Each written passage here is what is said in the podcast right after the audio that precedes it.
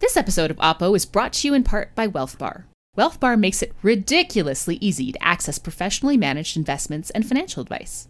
Invest in a professionally managed portfolio in minutes online. And you get unlimited financial advice from a certified financial planner when and how it works for you. Sign up in minutes at wealthbar.com slash Canadaland and get a $100 fee credit. Visit wealthbar.com slash Canadaland for more offer details. This episode of Oppo is brought to you in part by FreshBooks. FreshBooks is easy to use accounting software designed specifically with you, the small business owner or freelancer, in mind. FreshBooks makes it easy to stay in the black without seeing red. It's genuinely easy to invoice, expense, and manage your books as a small business owner. For more information, go to freshbooks.com slash Oppo. From Canadaland, this is Oppo.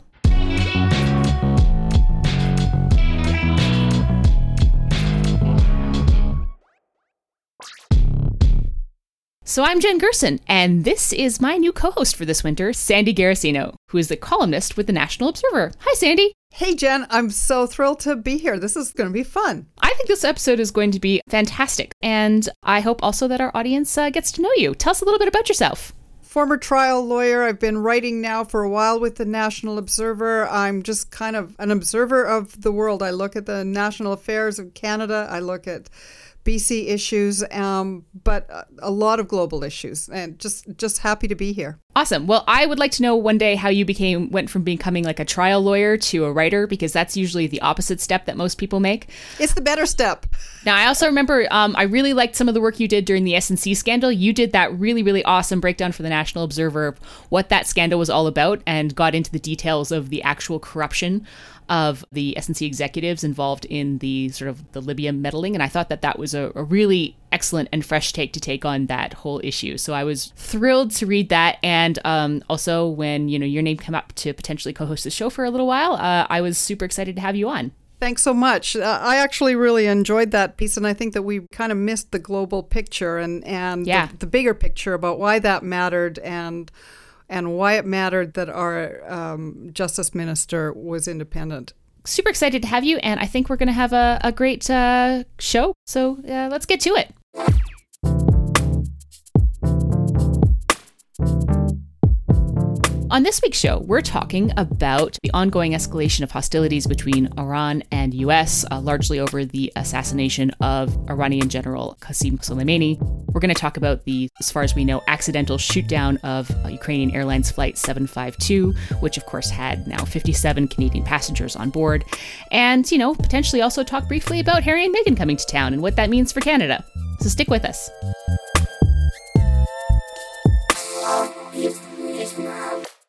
This episode of Oppo is brought to you in part by WealthBar. WealthBar believes your investment experience shouldn't be determined by how much you have. So whether you've got $1,000 or a million dollars, you get access to professionally managed investments and financial advice. For example, you can open a TFSA or an RRSP online in minutes. There's no paperwork and no hold music. You can check in on your investments anytime from your computer on their easy to use mobile app. And you can start investing with as little as $1,000. It's a pretty reasonable amount to start investing with.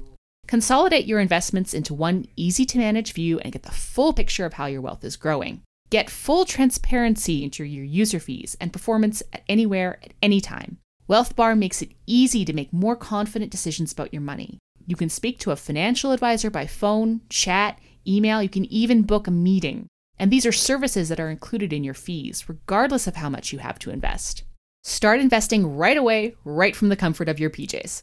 Sign up in minutes at wealthbar.com slash Canadaland and get a $100 fee credit. Visit wealthbar.com slash Canadaland for more offer details. So, we've had quite the week. I'll say. No kidding.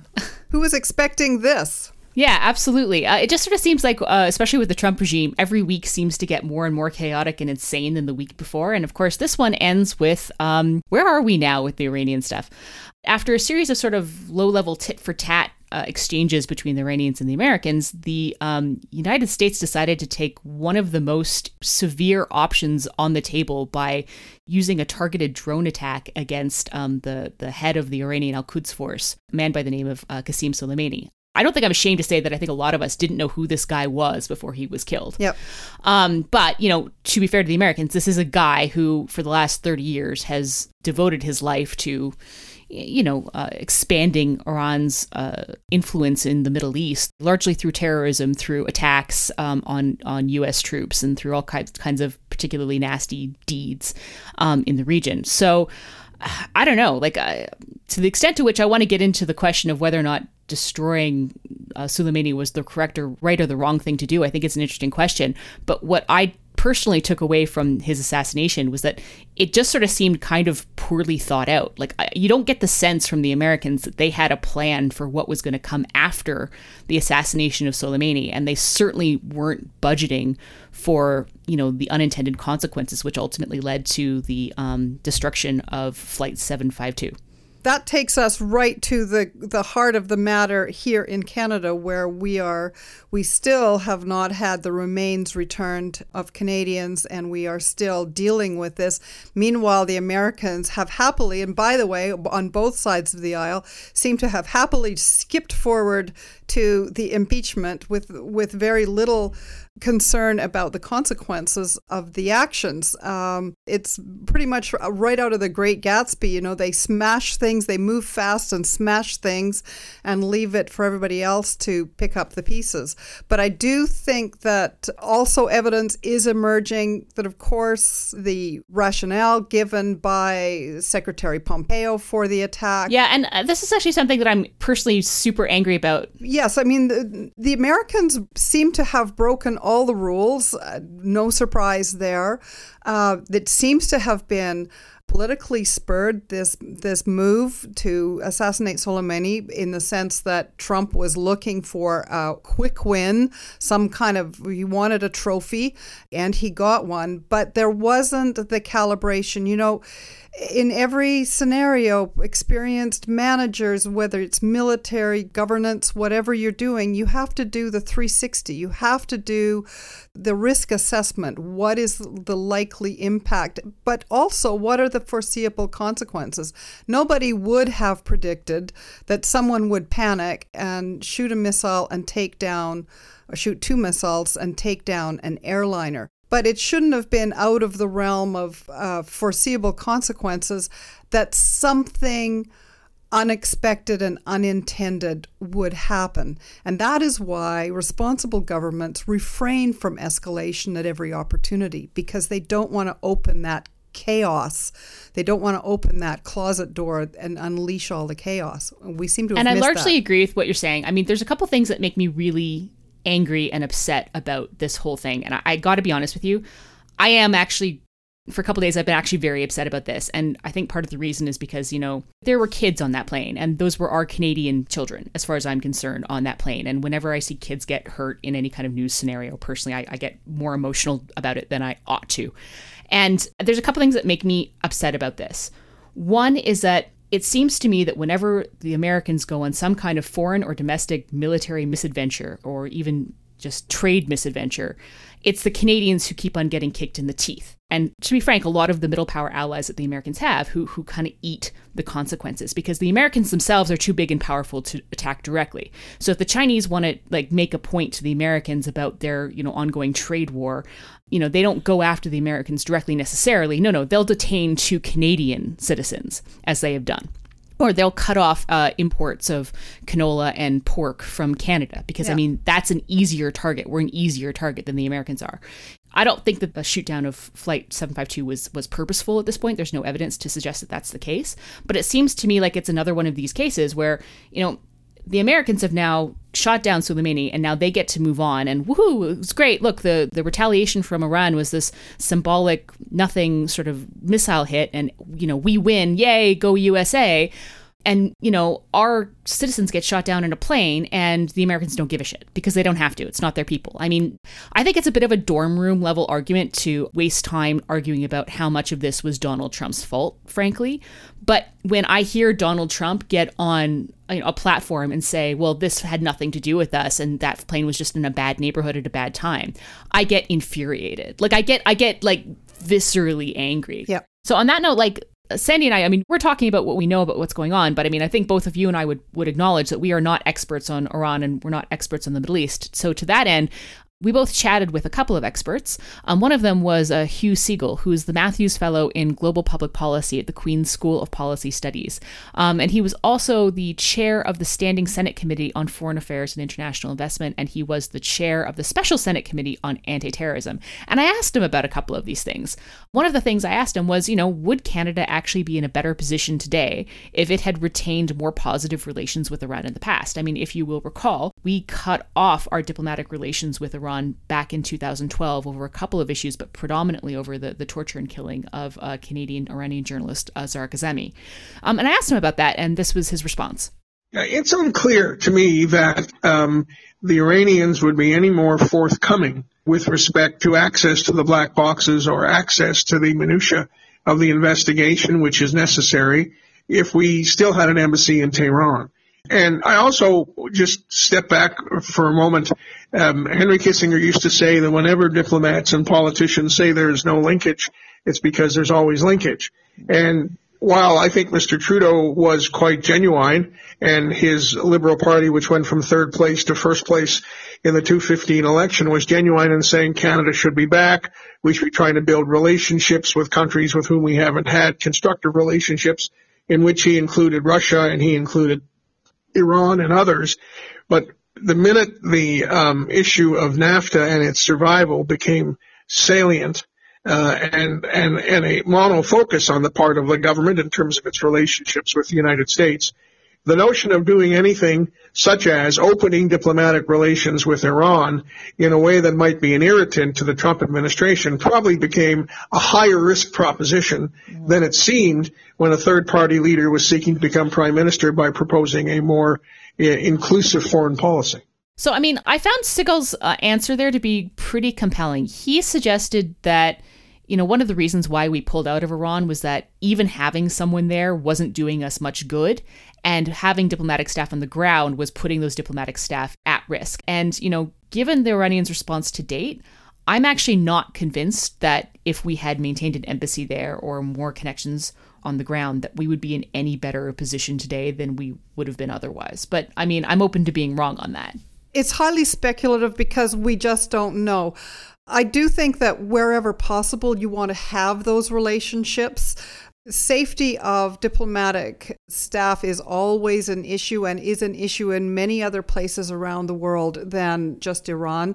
We have a long standing troubled relationship with Iran because of the Canadian embassy involvement in the hostage taking in 1979 and so there's that irritant is always there but generally speaking it's always good to have relationships where you can so that you know who you can talk to. At this point we're having to go through intermediaries. One of the benefits has been that we have deepened our relationships with the intermediaries that are communicating with iran. And actually in general it's really interesting how the um, the Trump era has forced a lot of nations around the world to compensate for the vacuum of American power by uh, deepening their ties and relationships with each other. So we're you know, uh, but it's interesting because I'm not sure I perceive that. I sort of perceive that you know, in the era of this this American leadership vacuum, that there's almost a, the underlying weakness of the Western alliance has become totally apparent, and it seems to me increasingly that, that Canada is out in the cold on a lot of the stuff. I mean,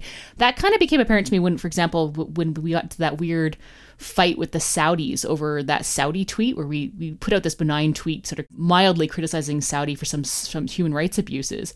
And the Saudis completely freaked out, massively overreacted, and the response of the rest of the world was pretty muted. It was kind of like, eh, well, you know, you should. That was pre Khashoggi. That was pre Khashoggi. That's pre Khashoggi. That's and right. That's was, correct. That's a good there's point. There's an awful lot of blood under the bridge since that happened, and I think mm, that we're. Point. I think that what we're seeing now, you know, what, as we're seeing the NATO being shredded, as we're seeing the almost overt uh, challenges to the EU, as we're seeing uh, the difficulties that you, Ukraine is facing, uh, and now the dealing with this with this plane going down. I think there's all kinds of evidence that the world internationally is recalibrating, and the major industrial powers are recalibrating and we are developing those deeper ties with the UK, with Italy, with Ukraine. That's I think there's there's ample evidence that that's all happening and happening right now, which is a, which is a good thing.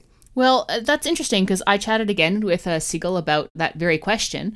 Um, I asked him a little bit about the changing state of global relations and specifically how that affects Canada's role in the world. And here's what he had to say There is no question that the traditional liberal democratic world order that has sustained Canada and Canada helped shape in the shaping of the United Nations and the creation of NATO, World Trade Organization, and a whole bunch of other instruments of that world order is now under serious threat. It's under serious threat a little bit because of the erratic nature of um, what comes out of the White House on a regular basis, but it's also under serious threat because both the Russians and the Chinese, rather than be in a sort of uh, neutral process trying to engage constructively and expanding things like freedom and uh, liberal uh, economic and um, human rights propositions in their own country are heading in the opposite direction for reasons that relate to their own desire to maintain central control both out of Moscow and out of Beijing. That means that the opportunities that a uh, well-intentioned international player like Canada, who likes to be a constructive force in international brokerage and other activities, uh, the opportunities for us are diminishing. They're not increasing. And part of what I think this present government, and I think any government that's elected subsequently has to reflect on is if the old order of multilateral mutual support and some measure of mutual respect is coming apart, what should Canada's foreign policy in that context be? What does a foreign policy based on Canada alone look like, or more alone than before, as compared to a multilateral Canada working in collaboration with uh, a whole bunch of allies who share common views and common small L liberal goals for how the world should develop. And those are, those are two very different frameworks. And we haven't had that discussion in this country because it's, in a sense, it's too difficult and too painful because so many of our institutional relationships are tied to that liberal democratic world order. And um, thinking about how you might replace that means we have to set aside a lot of areas of uh, international diplomatic comfort that have been important to us and that have been, frankly, pillars of a, a, middle powers foreign policy where we don't spend anywhere like what we should on defense or on foreign aid compared to, for example, the British and others. And, um, and we try to avoid making those obligations so we can spend the money on other things. And again, I think Segal makes an excellent point. I mean, Canada has abandoned a lot of the power that it might otherwise have, both its hard and its soft power. You know, our military is, you know, in a state of shambles right now, um, largely because we've not funded it or or made uh, acquisitions to the rate that we absolutely should have been doing.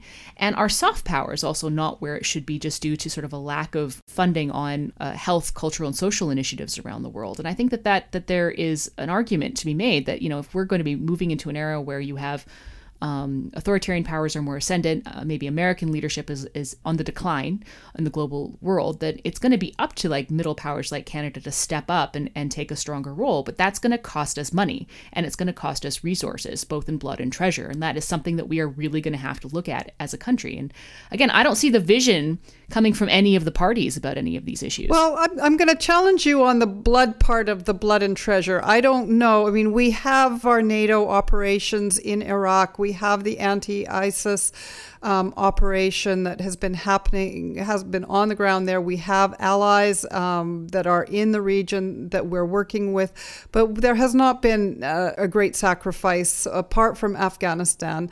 I don't think that in terms of our soft power or projecting power um, internationally that that we do have to take a, that outstanding a military role other than the peacekeeping role that we have adopted. Uh, and well, I have, I have some real fundamental fundamental skepticism around peacekeeping, but that might be another conversation for another day. Well, that's a that's a different conversation, but I don't think that it's really I don't think that anybody expects that Canada is going to be any kind of a military uh, heavyweight of, of any nature. But it's interesting. I do think that. In but we, some I think, but I do think Canada I- needs to show that it can contribute its fair share If- to if- if necessary I could- military if- force if necessary. If, if I could just finish, if I could just Sure. finish the point, I do think that the prime minister actually, in response to this crisis, has perhaps reset the global perception of Canada. At least temporarily, we'll see if he'll be able to follow through. But I think it got the world's attention. I think he has, he was really essentially able to force Iran to make the admission. It put Iran on its heels in a way that we hadn't seen before. I think that I think there's some uh, some argument to say that uh, Canada actually is going to be has the potential here to be a much more significant player. I don't know. I think what forced Iran to make the admission was the video that came out showing the missile strike. I, I think Iran could have ignored Trudeau's statements very easily if it had wanted to. And I think that what part of the reason why the protests are now breaking out in Iran was because the video showing the missile strike just became irrefutable. Uh, like When I, you have a global leader standing on the world stage saying Iran shot down an airliner and killed dozens of our citizens, that has much more impact. I think that a rogue state like, like Iran could have ignored Trudeau very easily. Like that being said, I think that there are different debates about how well Trudeau handled this. I've heard arguments saying that Trudeau's handled this very well. I've heard arguments that say that Trudeau's handled this um, very meekly, and I think that there's an argument for both. I think people of goodwill can sort of perceive the things differently. I do think that you know there was a concern immediately after the shoot down of the plane that the same thing that had happened to uh, the Air India bombing back in the 80s was going to happen here. That there was going to be a sense from Canada that these aren't quote unquote our people, and so therefore we don't have to respond as if this was anything other than just like a, a foreign terrorist act. And I do think that to some extent, I, I hope that we have not made that mistake again. I, I hope that people in the Iranian community understand that, you know, for most Canadians, I mean, certainly for me, I, I feel that this is a loss of our people. You know, like this isn't some foreign affairs problem that doesn't affect us at all. Um, and I do think that to some extent there, there's a good argument for saying that some of the initial muted responses from Trudeau were probably appropriate because he was trying to prevent a, an escalation of tension and escalation of force in the region. Um, you know, you don't want to be going out there and saying the Iranians shot down our planes and therefore there will be, you know, brutal retaliation and consequences. Like like Trudeau isn't in a position to take a Trumpian kind of stance on this sort of stuff, and I think that that's probably correct and appropriate. But that being said, it's it's hard to not notice that I don't know. There's something oddly muted about about some of this, and I, you know, I, I was almost kind of happy to see the Maple Leaf CEO get on Twitter and just like express anger and emotion and vitriol about the loss of its citizen. I was actually really heartened by that too. I know his shareholders Yeah. may have a different view temporarily, but um, I'm sure Maple Leaf Foods is going to come back and, and let's hear it for Maple Leaf Foods. Yeah, for- like for like, like, on, like, on one hand, like I don't know how useful it is to like put personal responsibility on Donald Trump. Like I don't think that gets us anywhere.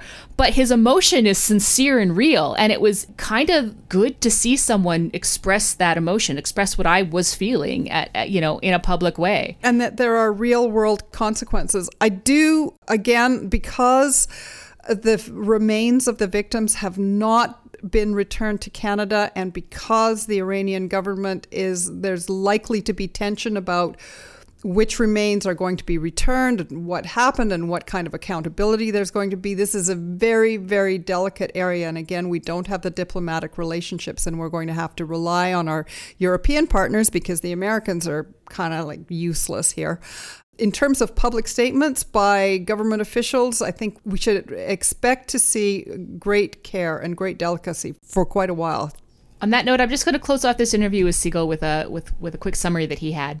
So it's about the implication of choices we have made and choices we have decided not to make over the last 20 years, plus a more complex world, all coming together in a way to produce some of the diminished options which we now have. And he goes on to suggest opening a royal commission into this shooting down. I'm not opposed to that. I, I'm generally in support of royal commissions. I don't know, but how useful do you think that might be? I don't see a royal commission. I don't see No? that that's uh, where would that go? Where are we going to get the kind of information that we need?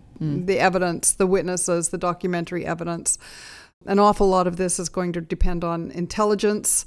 There are going to be a lot of sources that cannot, because of sources and methods, cannot be uh, disclosed to the public. I just, I don't see it. I do think that the Canadians deserve to be left, you know, as I said before earlier in the show, like I'm 90% on board with this. Like this was an accident. It's a tragic, tragic mistake. We have an obligation to mourn our dead and bring them home. And lastly, to find out what happened here and be totally confident that it was indeed an accident. Um, because I mean, if this wasn't an accident, then y- you know a different set of decision trees have to open up for us as Canadians. But uh, you know, to the degree to uh, which a royal commission would be useful, I don't know. I mean, I I'm not sure, but I'll I'll take your word for it. I can't see how we would ever get the evidence in Canada um, except through diplomatic sources or intelligence. Um, we're not going to be able to interview the person who pushed the button. I just don't see that Canada has that kind of option available to it. Well, wasn't there a royal commission for the Air India bombing though? Because the bombers were Canadian. Ah, uh, got it. Okay, fair enough further as to just the general uh, implications for Iraq or for Iran and Canada and uh, our role in the region, we also spoke to Steve Saideman, who's the Patterson Chair in International Affairs at Carleton University. He's the director of the Canadian Defense and Security Network and co host of the Battle Rhythm podcast, if people want to listen to that. So we did speak to Steve, and, and I asked him about what the impact of this uh, airliner downing was likely to have on the regime domestically. And within Iran, they care a little bit less about whether the airstrikes hit or didn't hit Americans. They care a lot more about the fact that this government made a tremendous mistake, um, and so they're gonna they're focused their attention on the Iranian government again, which is striking. That's this is one of the things that the Iranian government had to think about when they decided to admit that that, that they were responsible for shooting down the plane. That it would not play well domestically, and that's what we're seeing. Um, we might have thought, thought about that last night when the first news came out. And we were just thinking, wow, this is a re- very different reaction from the Iranians uh, to admit responsibility. But uh, I'm sure, even though we weren't thinking about it last night, the Iranian government certainly was.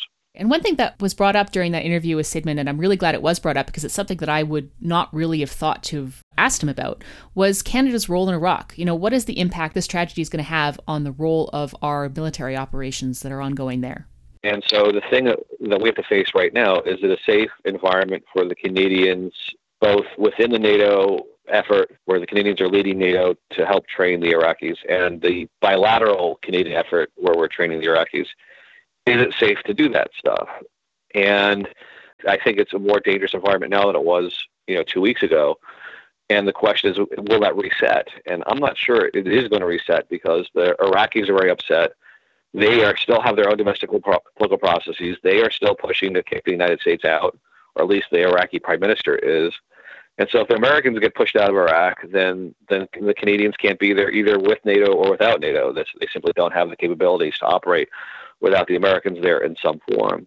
And right now, we're not training anybody in Iraq because we're worried about our own safety. And if we're focused more on force protection, keeping Canadians safe, than doing the actual mission, that we can't do the actual mission, then, then it becomes kind of pointless to stay there. So that's going to be up to the intelligence analysts to figure out the pattern of Iraqi public opinion and the risk assessments they make of of the folks that they're training.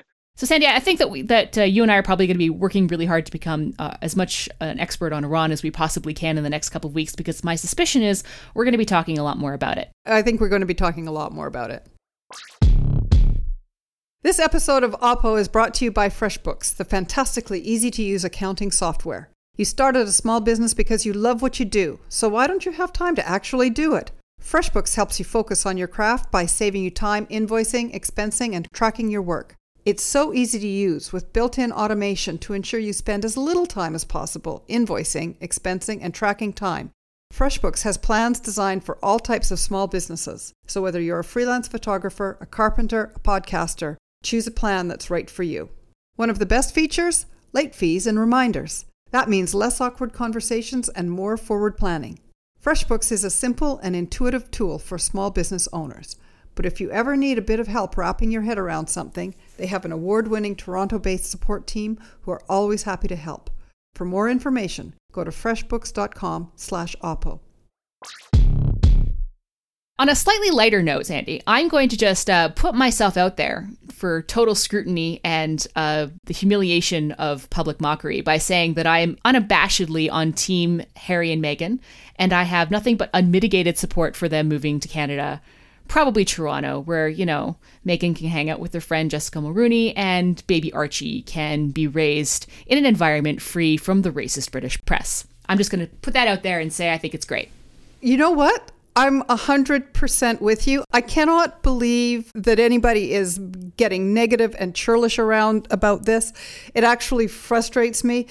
Uh, we're talking about here a combat veteran, a military helicopter pilot who founded the Invictus Games, which, by the way, didn't Toronto host the Invictus Games? Yes. Didn't yes. Harry bring Barack Obama and Joe Biden to Toronto? Yes. Did the social not, capital that this couple brings to our country is phenomenal. And was this not to help wounded veterans and traumatized veterans? And did it not help those, including Canadians?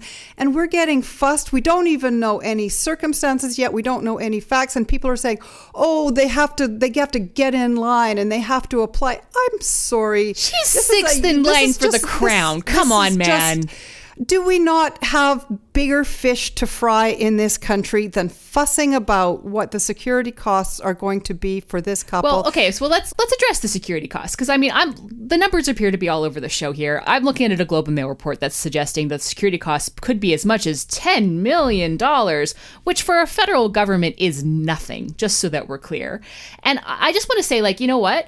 People criticize the royals. I mean, I, as I get older, I'm uh, sort of growing toward becoming more and more of a monarchist. It's kind of an interesting argument. It's not where I thought I would go, but I kind of am becoming a bit of a monarchist.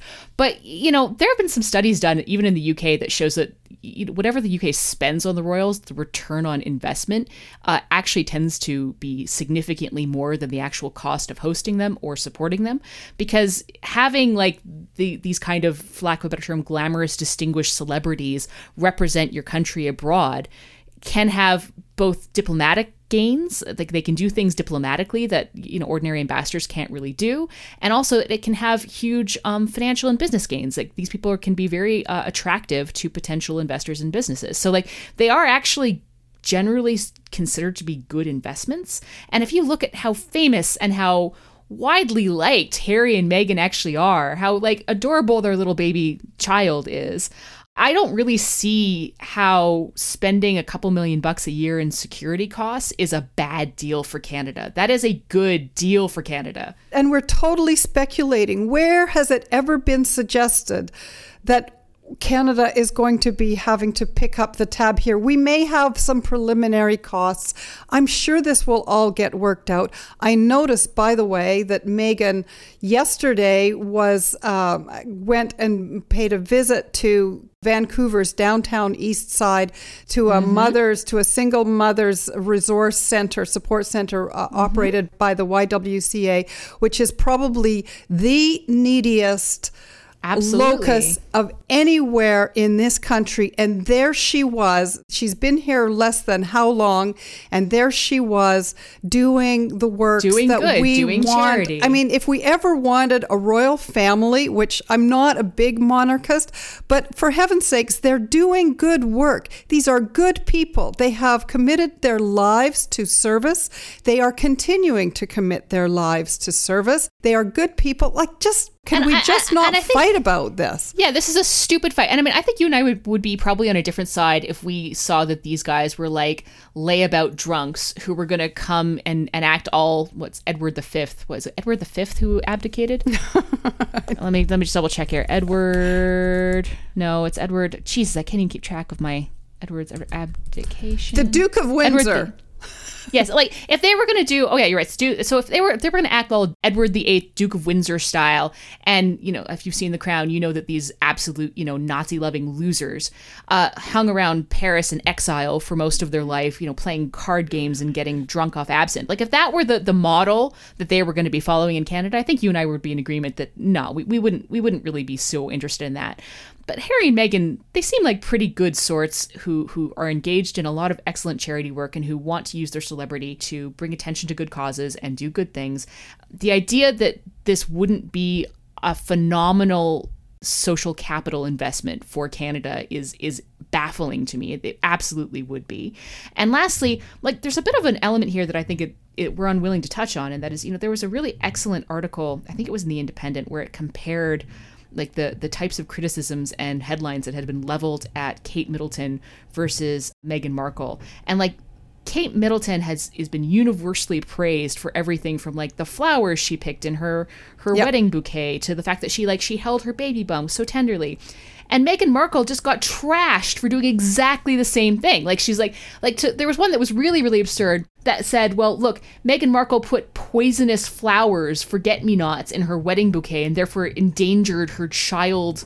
You know, her, you know what I mean? Like, like and- and Endangering she- and- Charlotte's life. and changing Charlotte's the life, and it was exactly the same wedding flowers. Yeah. and like like in one in one headline, it was like Meghan Markle's uh, ostentatiously engaging in virtue signaling by holding her baby bump, and it was so striking. And I didn't really appreciate just how nasty the British tabloids had been toward Meghan Markle until I saw that.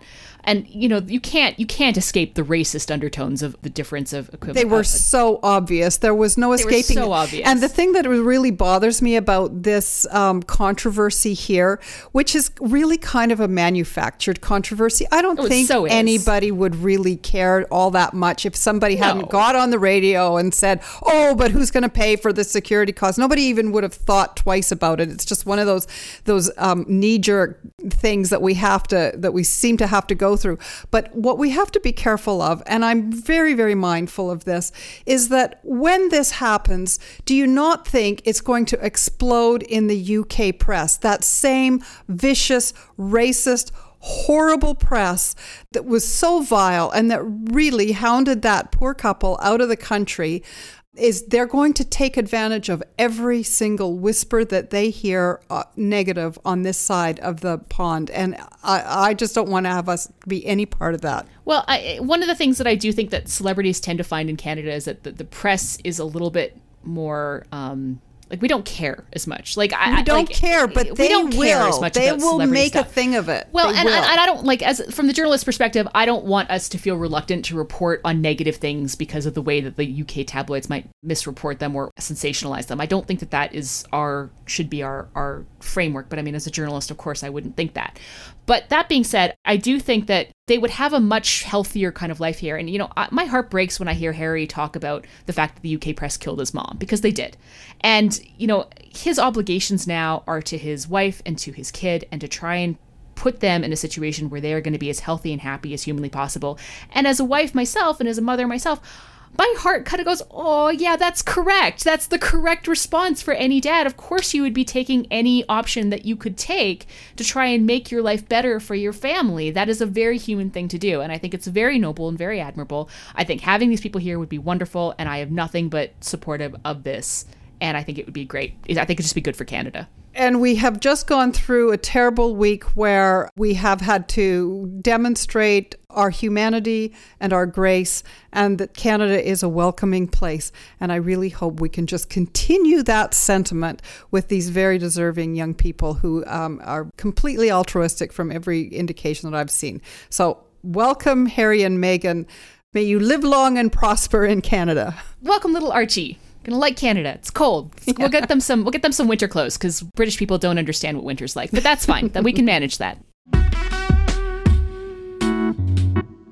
So that's it for oppo this week. We'll be back in two weeks. My apologies for anybody who was expecting this show to come out on tuesday. I got a nasty little hit of the norovirus and we had to delay for a couple days but we will be out on tuesday again in two weeks. This episode was produced by David Crosby. Our managing editor is Kevin Sexton, and theme music is by Nathan Burley.